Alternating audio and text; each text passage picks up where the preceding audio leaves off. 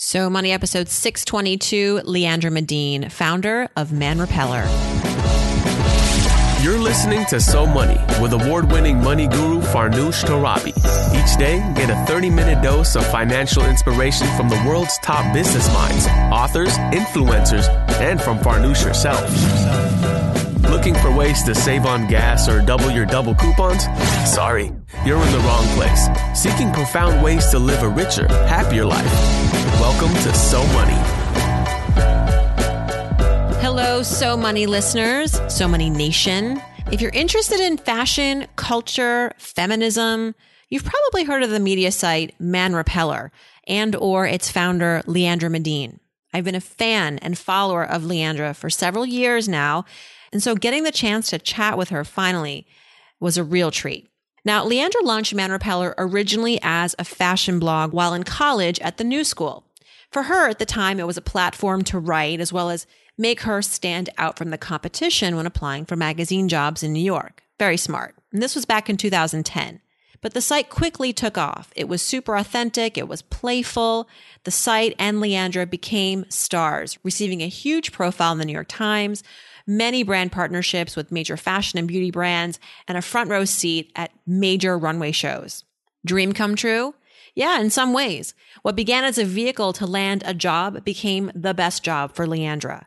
But what we learn is that even as her company has grown very fast over a short period of time, Leandra, at 28 years old, is still trying to figure a lot out, including her own future. Is there a talk show down the road? I say yes. Here's Leandra Medine talking about money, starting a business, talk shows, shoes, and more. Leandra Medine, welcome to So Money. Thank you for having me. I've been watching your career rise since 2010, probably when you started Man Repeller. Obviously, know a lot about you from what all that you put out there. You know, you have, you're a humorous writer. You talk a lot about your fashion, but also you you you have perspectives on things, personal life. You have a spending diary that you've done. Um, I wanted to ask you: Have you ever really talked about money publicly? Uh, I'm not really sure what you mean by that. So, have you ever talked about like your personal finances? Um, has it ever come up in interviews? These days, people are really, really interested to learn about, you know, how we are as money people. Like, do, are we spenders? Are we savers? Do you feel like this is something that you feel comfortable talking about? Has it, does it ever come up in your, you know, when you're talking to colleagues or friends? Is it something that just sort of like rolls off the tongue or it's not, it like in a lot of circles, it's kind of taboo?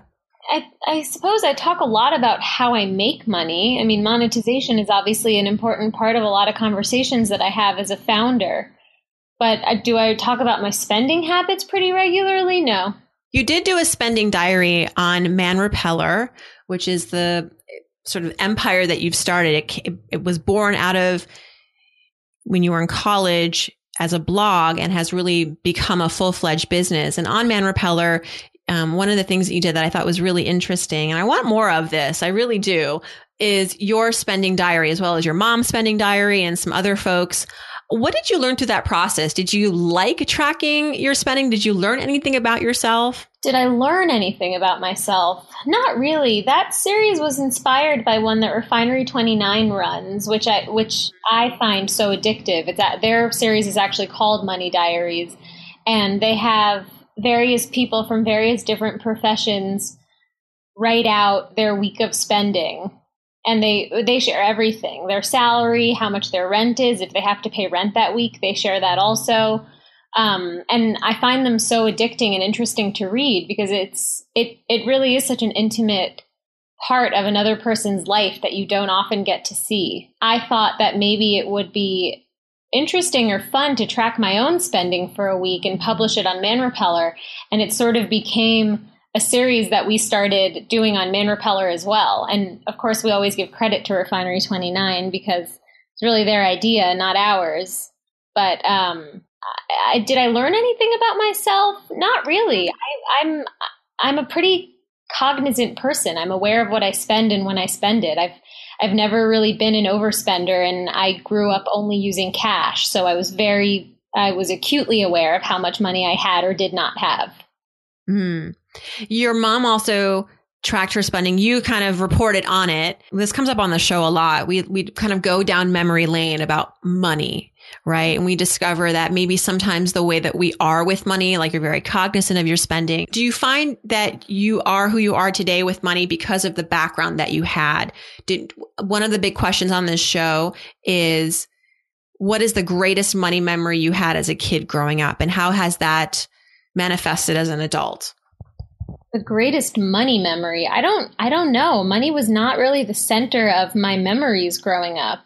I did, I was not even aware of money until I was probably like 15. I'm not really sure what you mean. What's your greatest money memory? well, my parents talked about money a lot. We were Middle Eastern and So am I. Yeah, I think uh, we're from the same tribe. I'm Iranian. Uh huh. Yes, my mom was born in Iran, but she grew up between Israel and Italy, and my dad is from Turkey. So I don't know if this was also the situation in your household growing up, but money was a very fluent topic in the sense that we didn't really shy away from it. We didn't, it wasn't like maybe in other households, traditional households, American households. It was sort of not polite to talk about money. My mother's and we always joke, my mother always likes to talk about how much things cost, or she'll ask you, she'll say, Oh, what a beautiful sweater or necklace. Where did you get it? How much did it cost? We're just, we, we find it really interesting to know the dollar signs attached to things for whatever reason. We're also big on real estate. So growing up, I think I didn't have this trepidation around money that some of my peers may have, or just this lack of curiosity. I had it. And I, I, really attribute my family for setting me up that way, for better or worse. Mm-hmm. So that's what really begs the question. Um, and we find a lot of interesting anecdotes on the show from people. So just curious if you had like a lemonade stand or, you know, I don't know, just any, any kind of kind of vivid memory about money growing up. Um, and you grew up, did you grow up in New York, New York I City? I grew up in Manhattan. Mm-hmm. So that's interesting. I mean, that many people get that opportunity. That is, I feel like people grew up really quickly when they grew up in New York. Yeah, I mean, I don't know anything else, so I'm not sure. I'm not sure what the alternative would have been like because I only grew up in New York.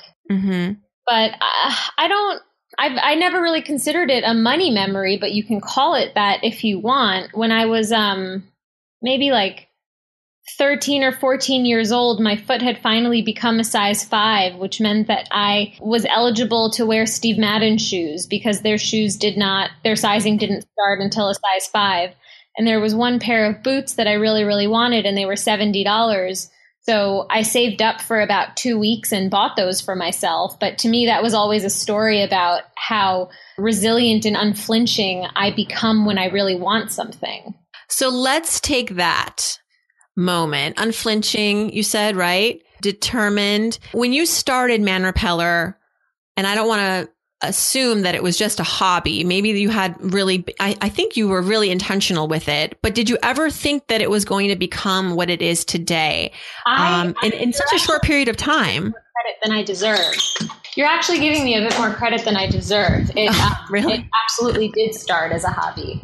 I launched Man Repeller when I was a junior in college, and I had it. It is very, very genuinely an accidental business, and that is a blessing and a curse because I never.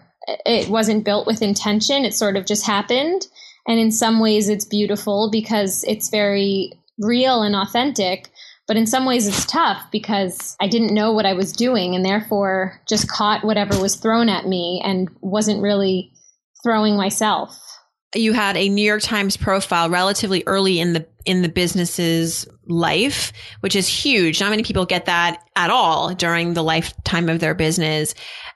Uh, so you were sort of put out there. Maybe you were pushed out there, and, and for better or for worse. How did you find your grounding? Well, what what helped you? Very, very, I wouldn't say for better or worse. That I mean that all of the press that came my way I accepted with an extremely open heart. I was very, very excited about all of that.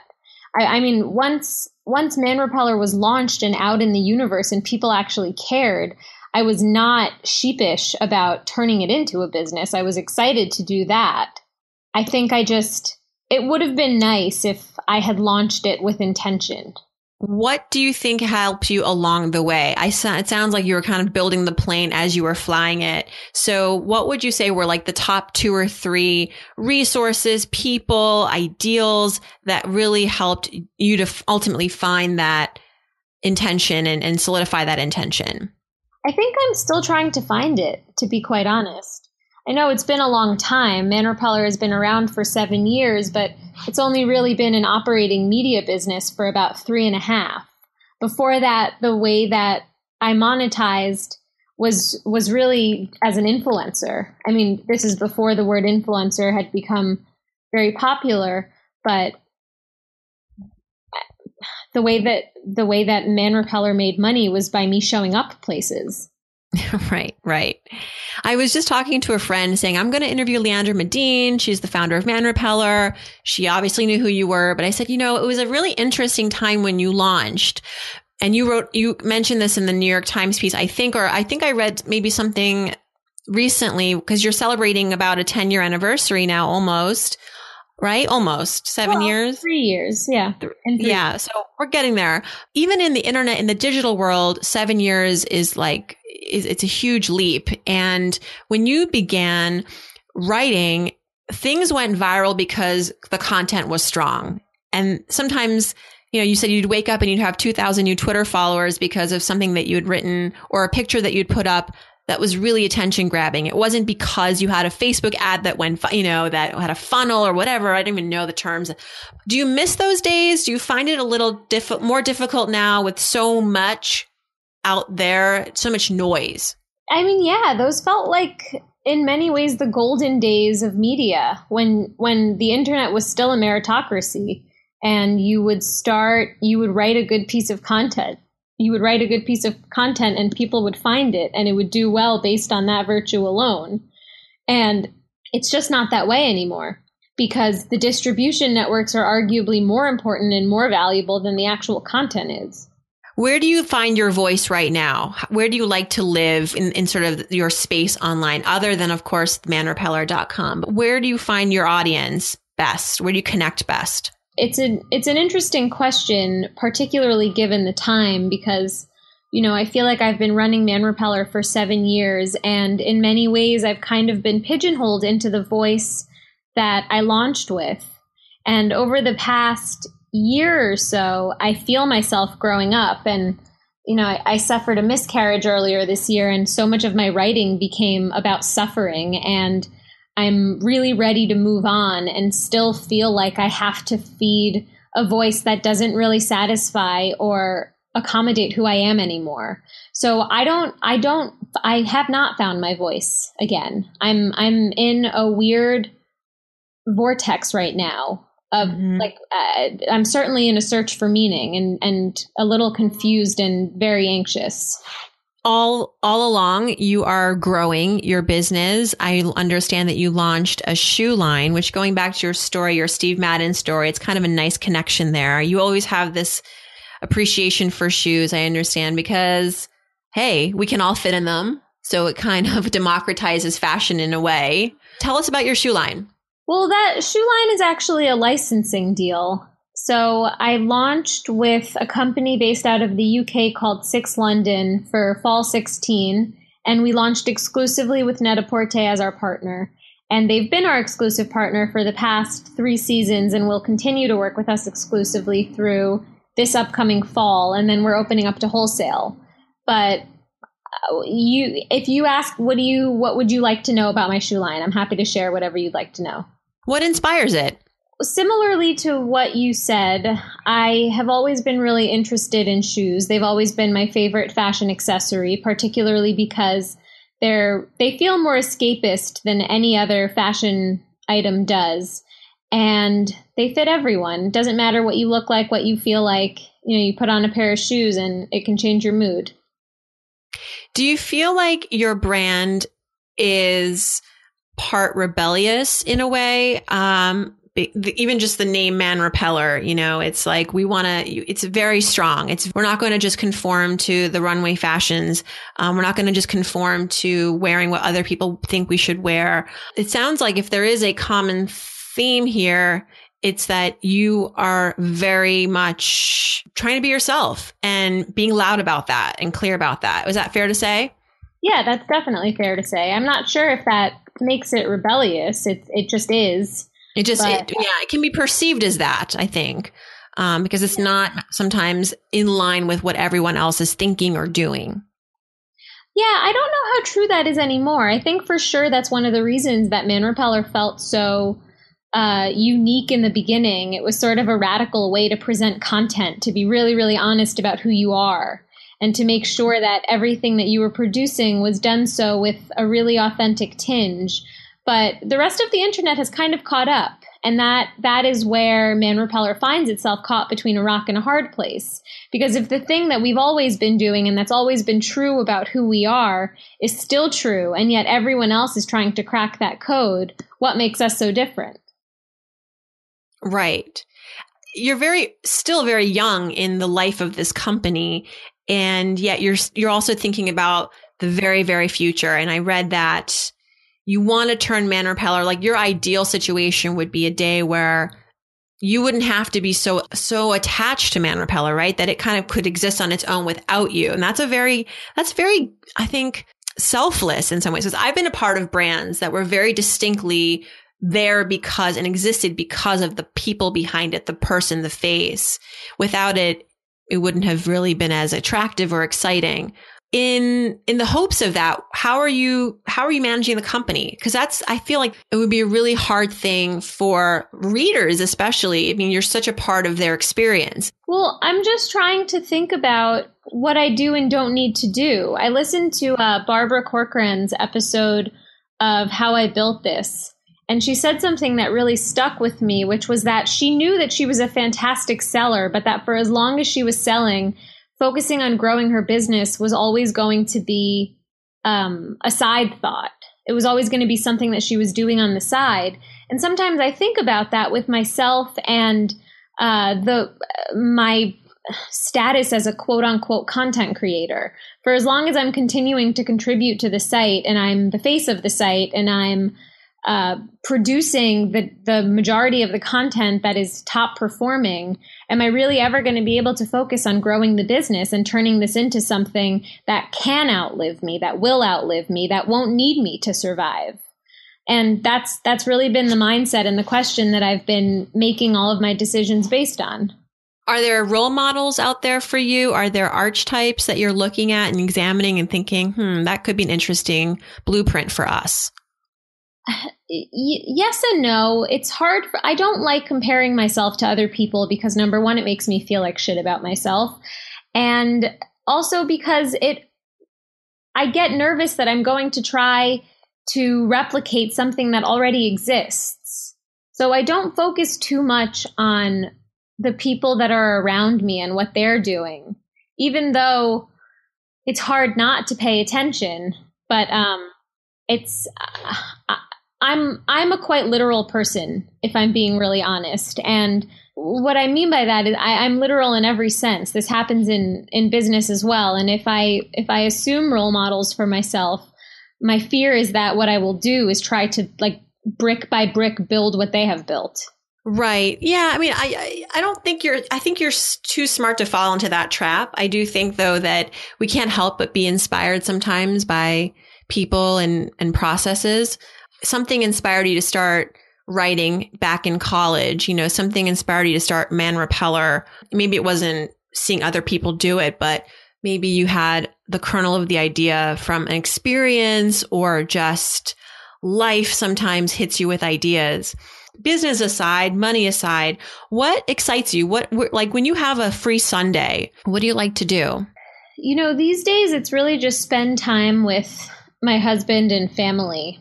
I'm I'm someone who is so motivated by human connection and connectivity. And it's really easy to get lost in in how static business can sometimes feel. So on a day off, I really just like to spend time with people who I genuinely love. Mm-hmm. I notice I you have many followers online. I follow you on Instagram. You've been traveling quite a bit. Where do you love to to spend your time abroad? Uh, where do I mean? I haven't been to one place so many times that I could say I'd love to spend my time abroad there. Locally, I really like being in Southampton. My parents have a small place in uh, the Shinnecock neighborhood of Southampton, New York, and it's like the minute you get there, all of the stress that you're carrying just rolls off your skin. So you bring up stress. So on this show, we talk about money and how it, like our relationship with it. And I know before we were recording, everyone. Well, we weren't recording. I forgot to hit the record button. I asked you a question. I said, you know, how often or how do you, on a scale of one to 10, Leandra, how much do you enjoy talking about money? And, and, um, well, I'll let you answer that now that we're recording. And then I want to ask a follow up to that, if I may. Sure. How much do I, I don't think I, I have ever described myself as someone who enjoys talking about money. That's fair. Knowing that, I mean, what you, what kind of relationship do you feel like you have with money? Does it leave you feeling anything? For some people, it's a source of anxiety. For some people, it could be a source of adoration. They look at money as this abundant thing. They look forward to having as much of it and being around it as much as possible. Where do you fall on that spectrum? I think I have a very weird relationship with money. Um, my mom definitely carries a sincere refugee mentality. She was always very afraid to run out of money. And maybe that's because of the circumstances of her childhood and having been placed and then removed in various different countries from the time that she was five until the time that she was 18 and finally came to the United States. Uh, but that has not been my experience at all. I grew up in a comfortable setting in New York City. And so you would think that I would not carry the baggage that she does. But because she's my mother and, you know, she she built the sum of my parts, including my nervous system, I really have developed this uh, strange relationship with money and that I'm consistently afraid that I'm no longer going to have it and that I need to preserve it. Wow. So how does that play out in your life? Are you um, saving so much? Are you worried? Do you are you nervous when you spend? How does that play out? Yeah, I mean, I'm definitely saving a lot. I would say that the the way that it plays out the most ineffectively is that many times instead of being motivated by love, I make decisions based on fear, and that's stupid because you end up living your life uh, based on all of the things you're troubleshooting against instead of like the dream state that you're supposed to be building for yourself. You're very wise, I have to say, for someone you're like not 20, you're not even 30 yet, right? I'm 28. 28. So super mature. I find that it's so inspiring to meet someone who's 28, who, by the way, has been running a company for seven years, a successful one too, and arriving at this point, still feeling like you're trying to figure things out. Where do you see yourself in the next year. Let's not even take it too far out in the next year. Let's do it simply. I mean, sometimes we ask for five, ten years, but um, it sounds like you're taking it day by day. Yeah, I sure am. Um, in an ideal world, a year from now, I I would hope that Man Repeller has broken through the wall that I feel like we're coming up against now. You know, we spent feel like we've spent seven years in crazy build mode and we've sort of reached this place of stasis where we're we're producing content and producing good content but what's next what's the next thing it's certainly not a lack of passion or a lack of motivation but i feel ready to move on to to accelerate i suppose to the next video game level um, so right. I'm hoping that by next year at this time, my clarity has revealed itself. I have a much better idea of what we're doing and where we're going. And I have the appropriate team in place to help me uh, actualize and realize the dreams. What's something that you're grappling with now? What's one thing that kind of still has been difficult to to triumph? Generally speaking, I associate myself much more, or I am, I'm the most comfortable when I'm being treated as talent. You know, I, I, think before anything else, I'm an entertainer, and running a business is kind of just something that happened to me. It's not. I, I never. I never thought this is the position I would be in. I never wanted to be a CEO. You know, I, I always wanted to work for myself, but when I said work for myself, I thought that meant like being a freelancer who lived at home, who had or who worked from home and had a talk show and you know did various things on the side, but who mostly capitalized on her uh, ability to entertain. The pieces of running a business that have been really hard for me Well, the pieces that have been really easy are that I'm quite a strategic thinker and I'm I'm really a big ideas thinker and because I'm, you know, so afraid of losing money, I am therefore very good at preserving it. But um I'm not a very thorough thinker and I'm not super detail oriented. Like I'm your big picture person through and through. The minute you want to start talking about how we get to the big picture, I completely check out. And, you know, those are really, really important qualities in a CEO. And so teaching myself to be that way has been really, really challenging. And I'm still trying. And, you know, on the bad days, it makes me want to crawl out of my skin. But on the good days, I feel like I'm actually learning something. So let's say someone comes up to you and says, "Leandra, we're going to give you a talk show, but it would require you spending all your time on this show and you'd have to relinquish your role as you know, some as as the you are the CEO, right, uh-huh. of Man Repeller. What would you do? I would say it's 2017, my friend. And if I have to relinquish any role to, to do this talk show, means that this is not being operated in an efficient enough capacity. So thank you, but no thank you. Touche. You're right about that. Look at Gwyneth Paltrow, for example, right? She started Goop and now she is the CEO and she was on the Today Show the other day and Matt Lauer asked her, so are you going to do films? Can you do films? And she said, you know what? I'm pretty tethered to my desk. I'm running teams. I, I'll do a project when it's inspiring to me or I find great pleasure in it, but it's not like I am actively pursuing my acting career any longer. Um, which was why I thought for some reason you couldn't really have both worlds simultaneously. Um, but you bring a, but that's a good point. You shouldn't be able to give up stuff to just do a talk show. No.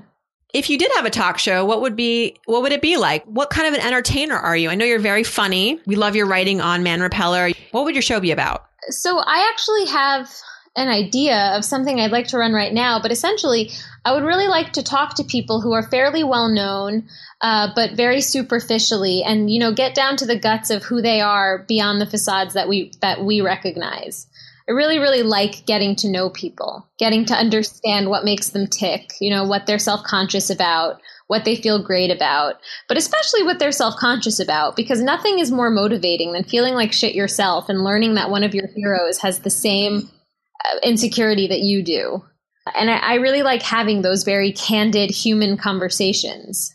Yes. So it's not just about like their latest product that they're shilling, no, but no, no, I, I, would like to get into the guts of whoever my um, what are they called? They're not contestants because it's not a game show. Your, ga- your guests? Yeah, just my guests, I suppose.